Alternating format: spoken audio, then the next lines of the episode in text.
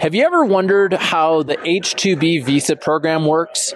Does it steal jobs from Americans or does it create opportunities? Today, I interview Chris Pooley, an immigration attorney, and my client Rich Leeman from Landscape Technology Group about how to take advantage of the H-2B program and some tips for networking and get really getting the most out of it.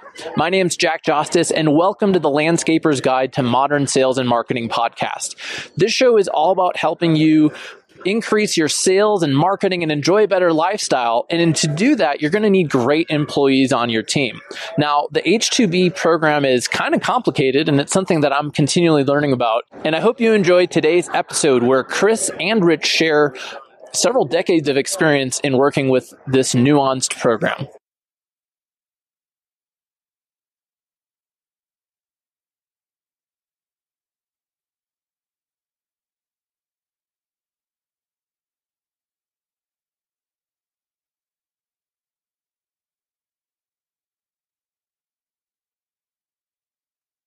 All right, folks, here we are with Chris Pooley and Rich Leeman, and uh, we're going to talk today about H2B visas and how to get them for your landscaping company, and some common challenges that the green industry faces, and some some tips that I didn't know about from uh, from Chris. So I'm here with uh, Rich Leeman. Rich is the owner of Landscape Technology Group up here in Vail. He and I do a bunch of marketing work together, and one of his buddies is Chris Pooley. So, Chris, tell us a little bit yourself. What do you do?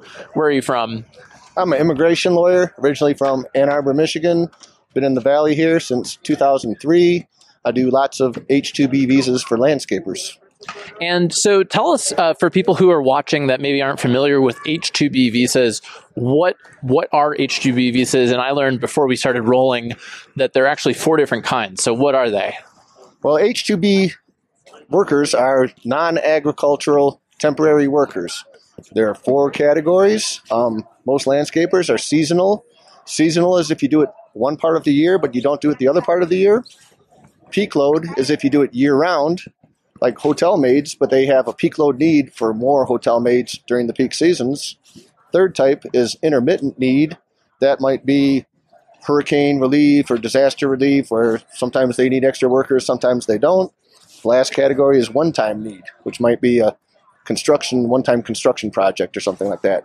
Okay, so for for most of the people watching who run landscape companies, they're going to be they're going to be wanting to get H two B uh, visas for seasonal work, right? Right. And and um, I, I, mean, I suppose some of them could be doing a, a one-time construction project, but that's typically not the case, right? Right. Typically, most H two Bs are seasonal. And and so one of the things that you had shared with me was that there's a there's an optimal time to get H2B workers, and, and what is that? Explain That's that. right, Jack. There's a, there's a quota of 66,000 H2B visas. 33,000 become available on October 1st, which is the beginning of the fiscal year for the federal government. The other 33,000 become available April 1st. Every year, in recent years, there's been about 100,000 applications for 33,000 visas. So you are in the pole position with the best chance to get a H-2B visa if you have a seasonal need that starts on April 1st. Like Rich, his seasonal need is April 1st through November 30th each year. Colorado has a well-defined landscaping season, which is April 1st through November 30th each year. It's different in different areas of the country. So what what if I do snow removal? What if I'm in an area of the country where I, I am available to keep people year round? We do snow removal, we do landscape design and construction, uh, different things like that. Would I want to try and get in for that uh, for the October one, or talk to me about that? Well, if you're in that situation, and I have clients in that situation that do landscaping in the summer and snow removal in the winter, and the great thing about that is we call them rollovers. If you roll over from an H2B landscaping job April through November, you can roll over to the winter snow removal job from December through March. And uh, rollovers are not subject to the quota. The quota is only applicable to new H2B workers coming in from outside the U.S. or changing to H2B from another visa category. Okay, so does that mean does that mean that I could potentially have one person stay with me for a whole year? That's right. Um, but there's a limitation on stay which is three years. So once they've rolled over for three years, they have to leave the U.S. Um, for a time period before they can come back in on an H-2B visa. And is that time period isn't it like 90 days or something? Right, yep. So so if I rolled over for 3 years, could I come ba- and left for 90 days, could I then come back and roll over again or Yes. does it Okay. Yes. And in fact, with the COVID, there's been exceptions to the three-year limitation. They they've made exceptions um, because of COVID. So you know, the tip is, well, for the summer season, ideally. To be in the pole position, you want an April 1st start date. Because if you have a start date in June, like a lot of employers do, they're pretty much locked out of the quota unless they have rollovers because the quota is going to be filled with people with April 1st start dates. In the winter season, the pole position is an October 1st start date. But the snow doesn't start flying here October 1st, and so you know the farther you get out from October 1st, the more likely the quota will be reached before you get your your workers. Is you know typically I don't know, it's gone sometime in January. Due to COVID, uh, the U.S. consulates have been closed, and they uh, were taking visa applications from workers who had had visas in previous years because part of the process of getting a visa is you have to go into the consulate to have biometrics taken, which are digital photos and digital fingerprints. So somebody who's already had the visa before, they have their digital biometrics, they have their digital photos, they have their fingerprints, and so they can issue a new visa without having to let them into the consulate to get the biometrics done. And so, um, you know, an employer who hires an H-2B worker who has not had a visa in the past might not be able to get a visa due to COVID because they don't want to let them in the building. So so how do they work around that? There, they, there is no workaround. Well, shucks. no so what what it is saying is is that if you know of a person that's worked for a hotel or uh-huh. seasonally in the winter that then they can compliment you in the summer then that's somebody who's been there. It's not necessarily you have to work look for the worker who has worked for another landscape company. So it's it's working looking for the person that's been on the resort at Martha's Vineyard that's been up in Washington that's been in Hawaii or something like that working for a uh, hospitality industry and they want to work year round or have that opportunity so that's where you could be searching That's that's great. And one of the things, Rich, while we were here, you were networking with everyone who worked here. You were getting people's phone numbers and networking, and everyone knew somebody. So that was that's one of your one of your tips is to uh, is to network. correct network and find the person that has a h2b visa they may not be interested in working that summer but they're probably working with a company that has 5 10 or 15 or 20 other h2b workers with them at the moment and they could spread the word around that you'd like to have them stay for the summer Cool.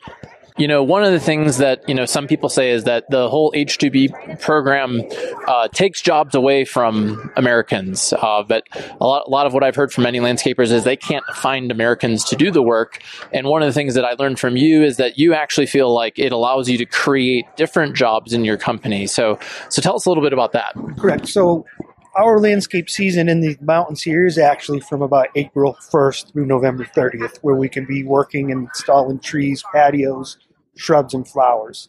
But what we have a difficult time with then is, is being able to have a workforce from the beginning to the end. A lot of times you'll find that we could be getting some college kids that are available from May 15th to August 15th, but there's a shorter period of time where our season is another couple months on either side of what they would be available for. But more importantly, what it allows me to do when I can get an H2B worker is it allows me to hire recent college graduates that do have their degree in landscape architecture, horticulture, in project management.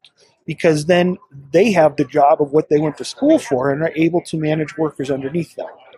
So basically, the H-2B workers create jobs for U.S. workers. It's a you know, misconception that they take jobs away from U.S. workers because H-2B workers have the employers have to jump through more hoops than just about any other non-immigrant, which is a temporary visa category. They have to pay prevailing wage. They have to advertise, do recruitment to show there are no U.S. workers available, um, and then they create jobs because you know Rich can employ more administrative staff, more managerial staff um, with more H-2B workers.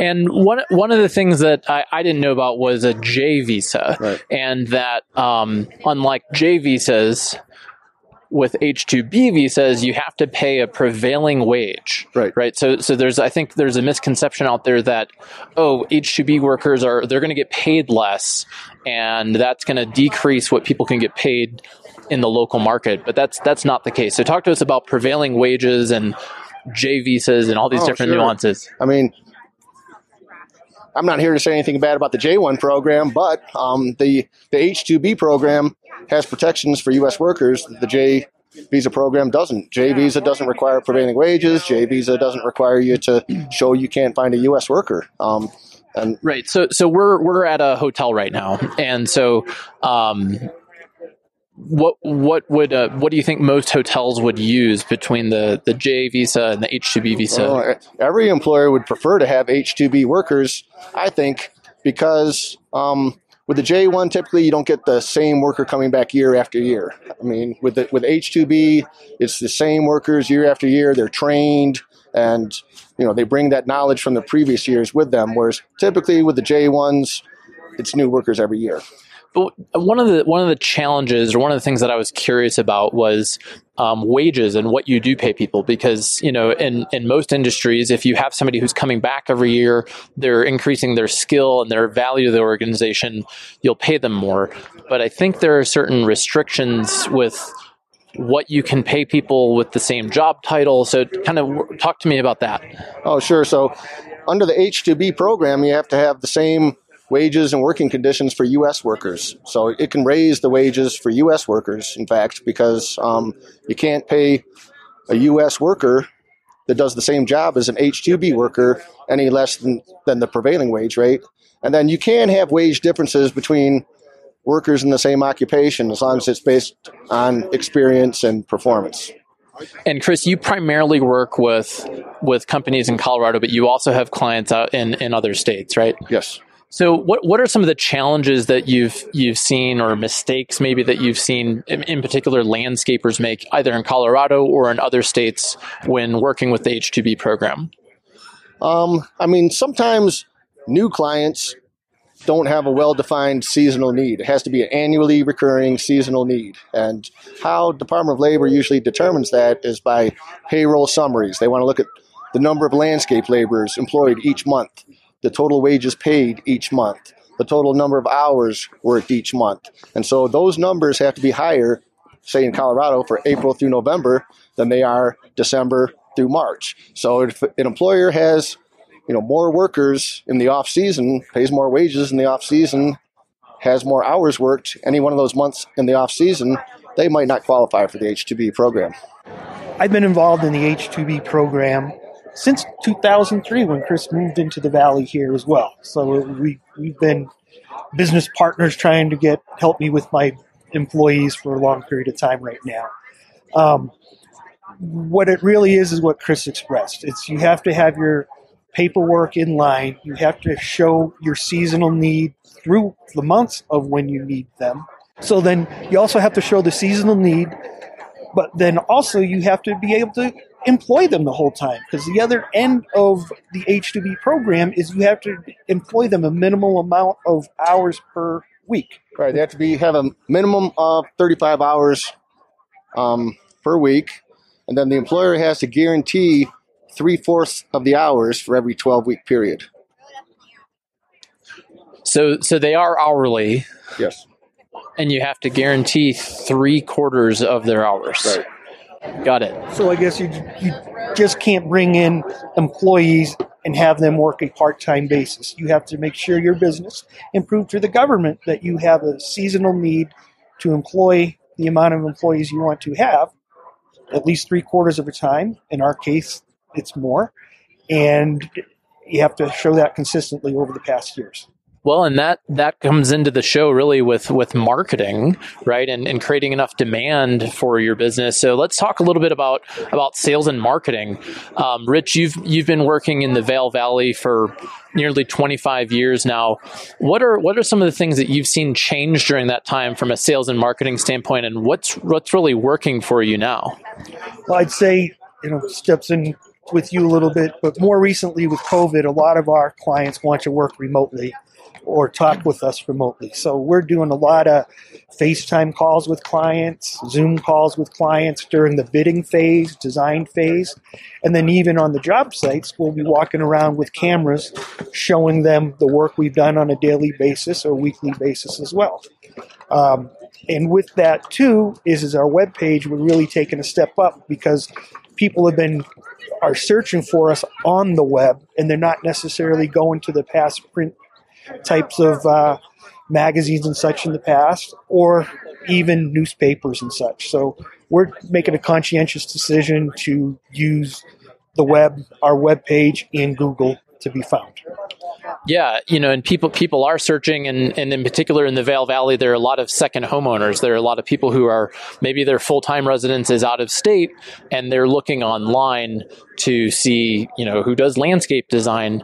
Um, what uh, tell us a little bit more about how how have sales changed with you know Zoom and video conferencing and maybe meeting with people less in person, and uh, do you think that's going to continue even as you know restrictions release? I really think so. For our company, we thought we had to meet the client in the beginning, the middle, and the end in person, shake their hands, have the contract signed in person. But in today's world, there's DocuSign.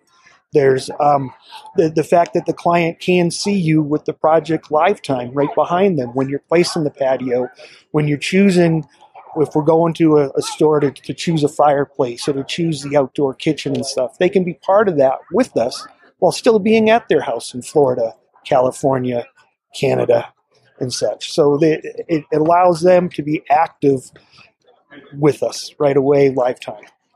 Yeah, absolutely. I think there's so much that, you know, you will always do in person. And I think we're going to see more and more of it happening over video, happening over video conferencing. And one of the things that we're going to work on right now, next, after we shoot this podcast, is, you know, recording a, a video about how to buy from Landscape Technology Group. So, um, Chris, um, for, for people who might have questions, where, where can we learn more about you? Oh, you can contact me at uh, 970 845 7474 or www.pooleylaw.com. That's P O O L E Y uh, law.com. All right, cool. Pooleylaw.com. And Rich, thanks so much for being on the show today. Everyone, I hope you learned some helpful tips on sales, marketing, and using the H2B program. My name's Jack Justice. Thanks so much for checking out the Landscaper's Guide to Modern Sales and Marketing podcast. We look forward to seeing you next week.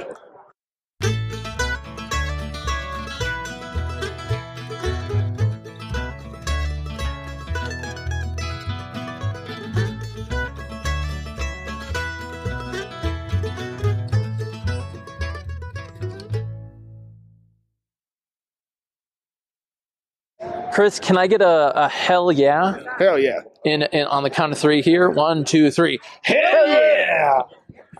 Okay.